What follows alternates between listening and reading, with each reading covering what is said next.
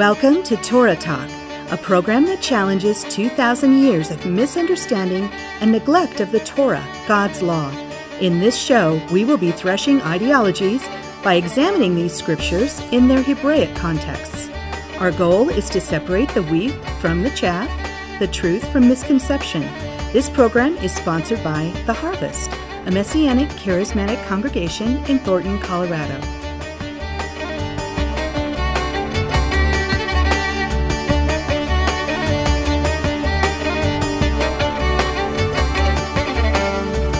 Shalom, lovers of the Torah, and thank you for choosing to listen to Torah Talk. I'm your host, Pastor Mark.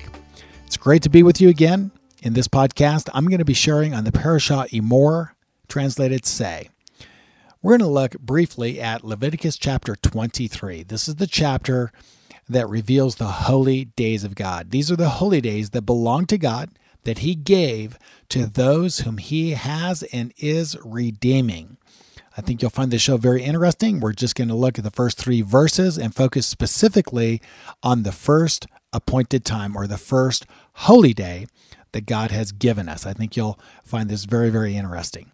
Keep in mind that this is a midrash and not to be construed as a doctrinal statement or a theological treatise on the subject. I'm simply wrestling with the passages to better inform you as well as myself, and I reserve the right to change my mind on my ideas as I grow in the grace and knowledge of the Messiah. Okay, so I'm going to jump into Leviticus chapter 23 and read the first three verses. And I'm going to read from the JPS translation of the Tanakh. Here we go.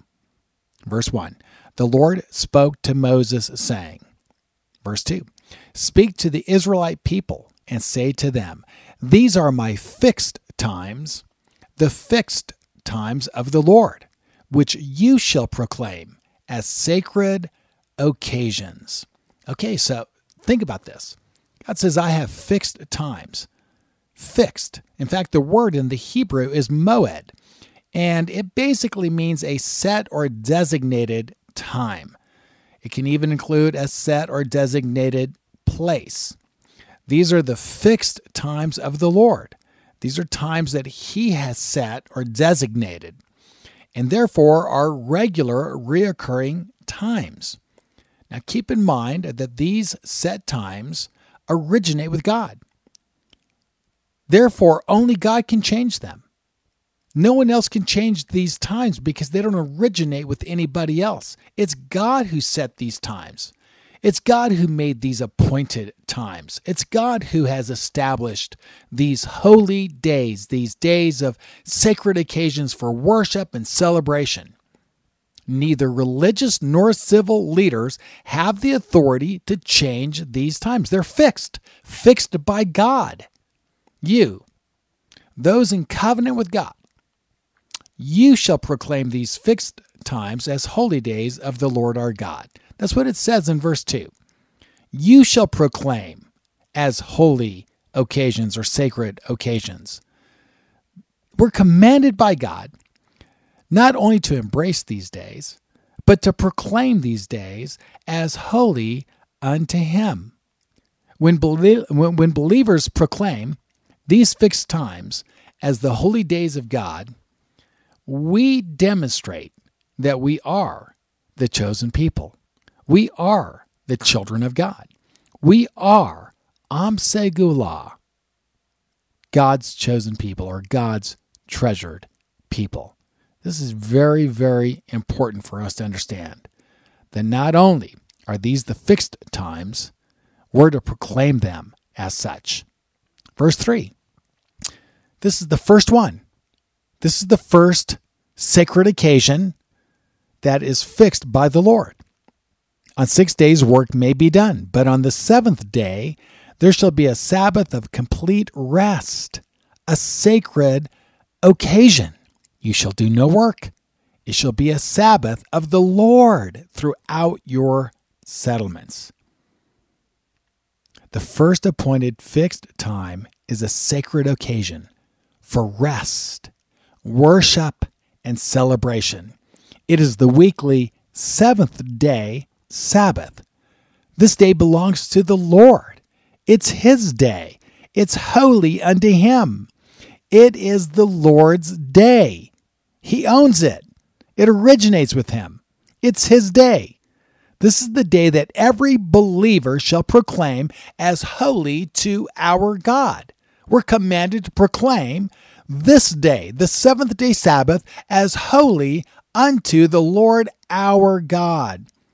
In fact, when we proclaim that Sunday is the new Lord's Day and has replaced the Sabbath as the Lord's Day, we demonstrate that we are biblically illiterate, confused, even deceived, quite possibly in need of deliverance.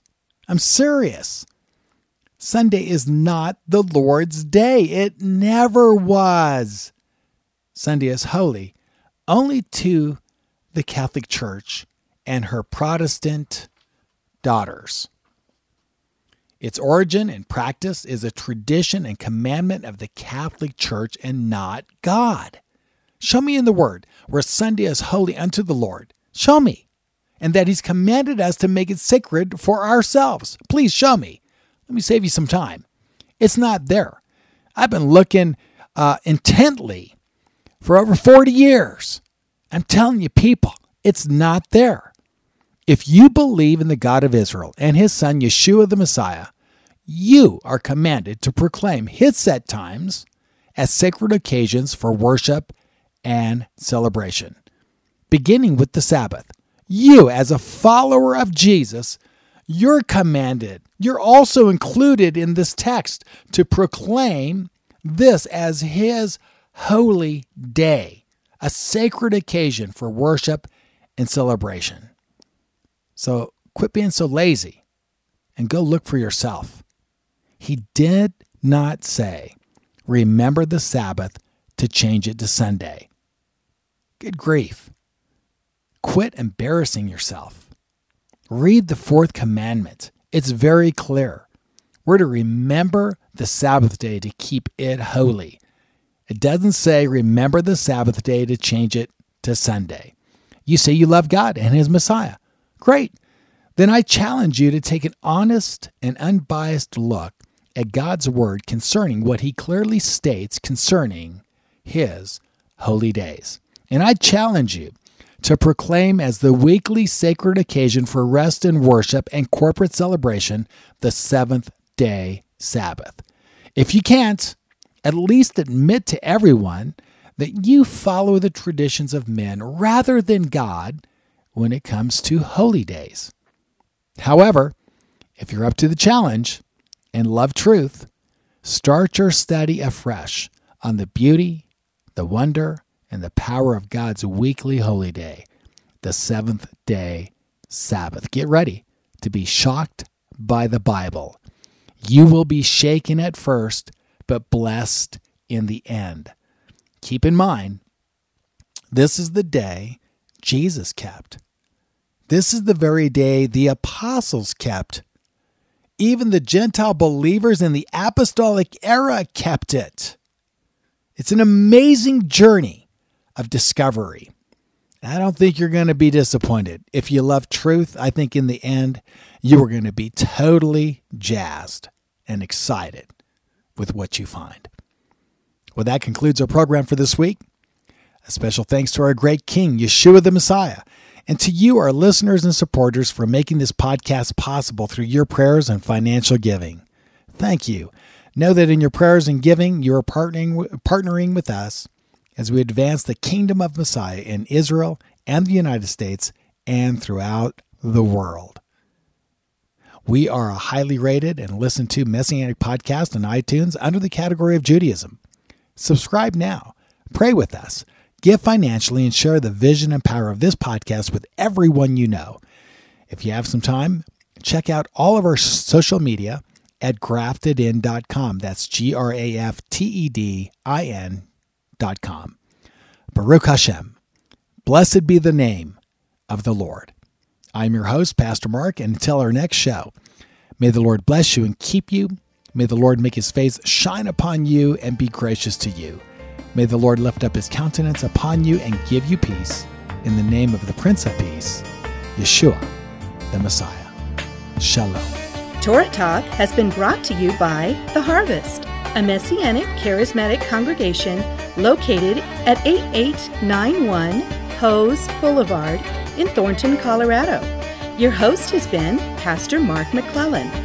Join us for Sabbath services at 1 p.m. next Saturday afternoon. For more information, please call us at 303 761 9948 or visit our website at www.graftedin, that's G R A F T E D I N dot com. God bless you and shalom.